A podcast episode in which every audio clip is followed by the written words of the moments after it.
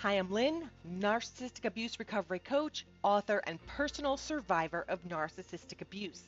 At Moving Forward with Hope, we provide guidance to assist to validate your experiences in dealing with a narcissist, help to rebuild after the treacherous path, and move forward into your next journey.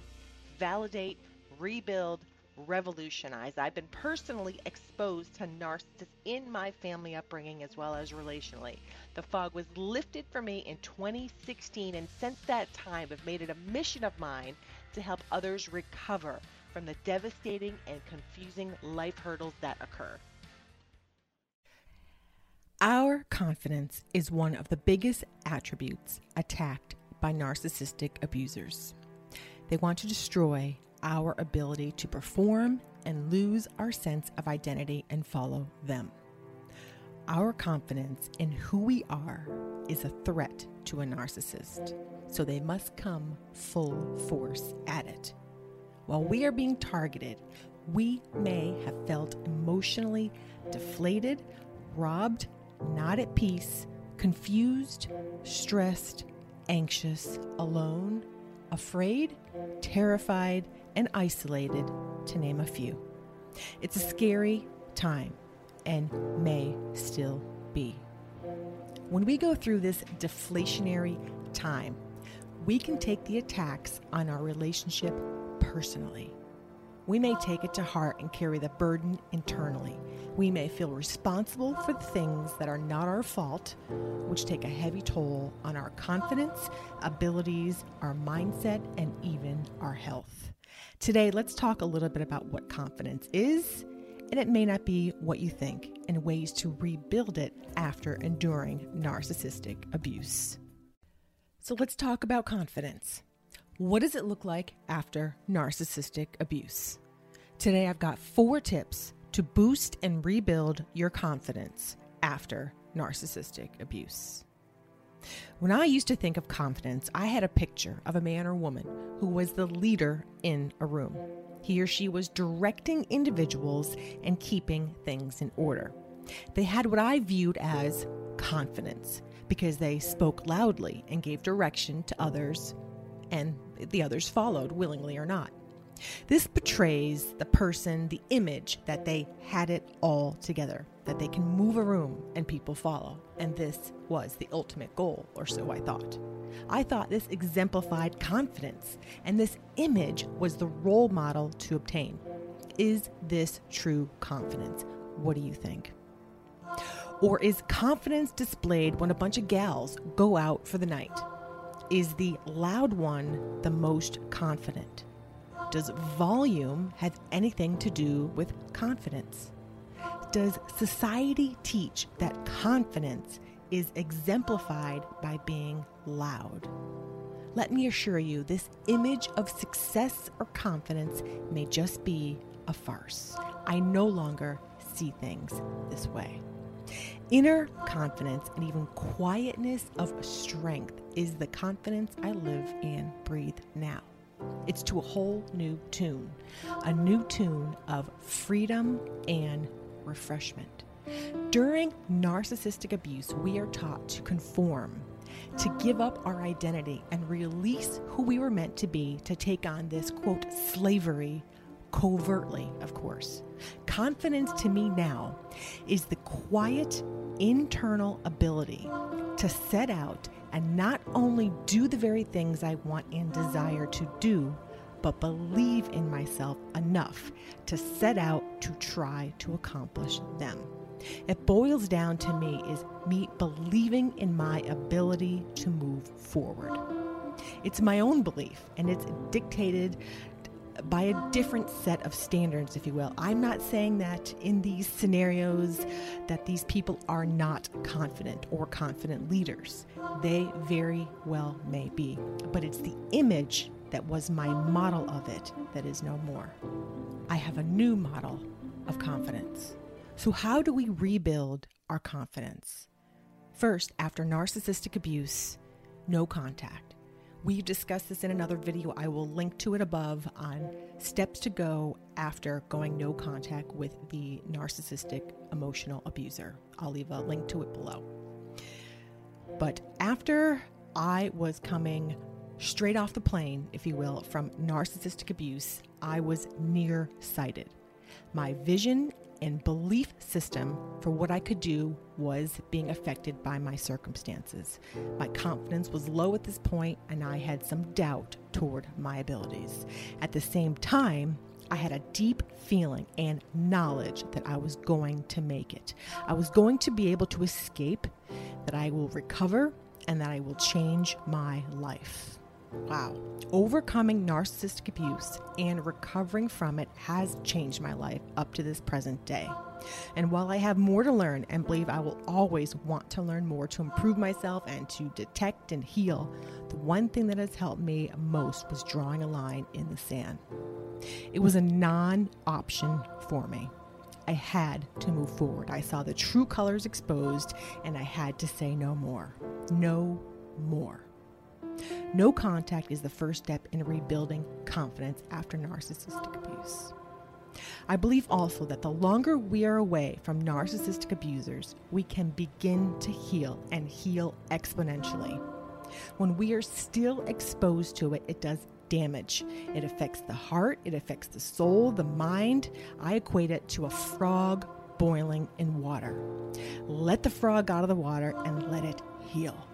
Where are you in your journey? Right? Are you the frog that's in the boiling water? Do you need to jump out? Second is to get rid of the naysayers. In order to boost our confidence after narcissistic abuse, find out who are your naysayers. These are the people who are not on your side. These are those who are not for you. They don't encourage you. I have a feeling you know exactly who these people are. The naysayers steal your joy, your peace, and tell you you cannot do things. They're toxic people, and you need to call the exterminator. Friend, it's time to let these people go. You know who they are. You may think, Will I be lonely? You might be. Well, who do I do fun things around town? Other people, or you may just decide to do them by yourself and go off on a whole new adventure and a whole new set of learning experiences. It might just be fun. But cutting the ties may be painful.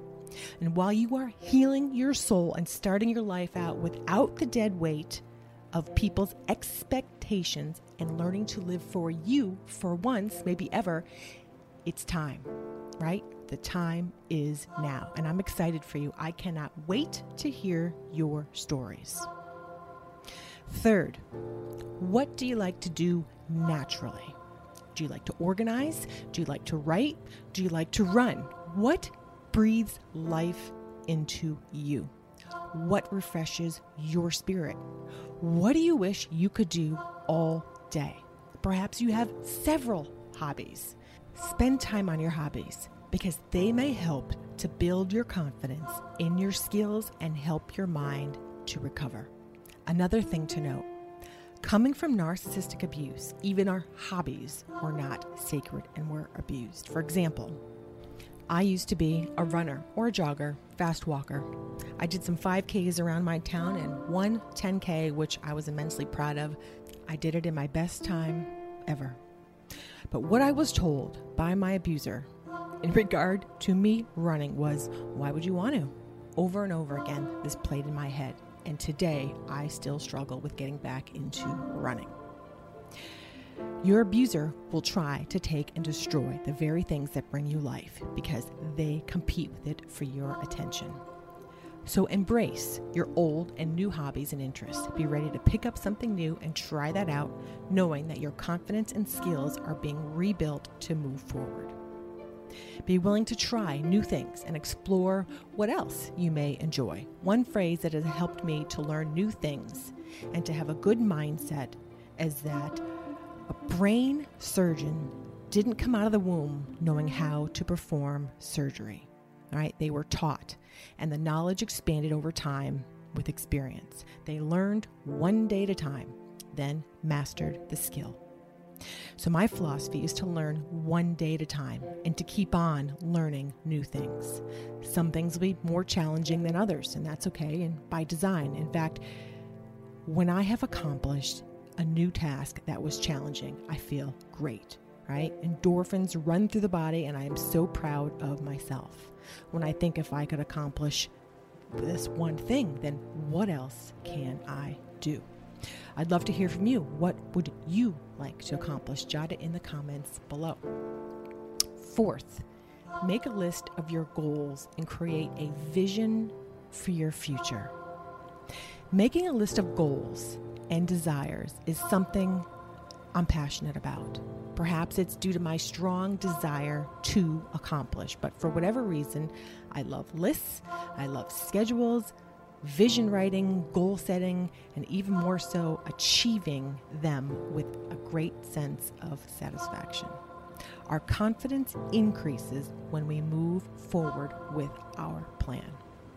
The more I hold myself to the goals I have set, the more I see a new life that I envision for myself coming together. Anticipate setbacks and hard times and even changes in our goals. When things happen, we can make updates as we go along. Now, this is our life, right? We are in charge and we now call the shots and make the decisions. After narcissistic abuse, our confidence was impaired, our mind was on overload, and we were not able to function at peak performance due to the malicious mind games. The hope is that our confidence can be rebuilt and we can embrace a new future and a new pathway going forward. For one, we will need to say goodbye to the abusers. Going no contact sets a line in the sand and creates a barrier of protection around you. Once no contact is instituted, and the longer we are no contact, we can start to recover and restabilize our thoughts. Next, spending time on life giving activities will boost our brain power and encourage our soul. We will rebuild our confidence with our hobbies one step at a time since it's typically something we are drawn to naturally and enjoy doing. The more time we are in a refreshed state, the better we will perform both mentally and physically, which is essential as we are rebuilding from narcissistic abuse. Last but not least, it's the ideology of goal setting and planning our future on a written board so we can see it as it will visually help us to propel us to the next level. We are now in charge of our destiny, our future, and we can make plans to see things come to fruition. Learning to rebuild our confidence will take time. Making steps gradually in the right direction and owning our future forward will put us on the right path. I'd love to hear your stories about rebuilding your confidence after narcissistic abuse. What is something new you learned about yourself? What new goals have you set? What new hobbies have you started? Drop us a note in the comments below. We'd love to hear from you. Thank you so much for listening to today's episode. I invite you to also visit our website at movingforwardafterabuse.com, subscribe to our Wake the Elephant YouTube channel, sign up to our email list, and take advantage of the resources we have on our site to assist you in recovering from a relationship with a narcissist, grew up in a dysfunctional narcissistic home, and or want to learn more to propel your healing journey to the next level. Drop us a review if you have enjoyed this episode on whichever platform you listen to. Consider supporting our podcast, and we will see you in the next episode. Take care for now. This is Lynn signing off.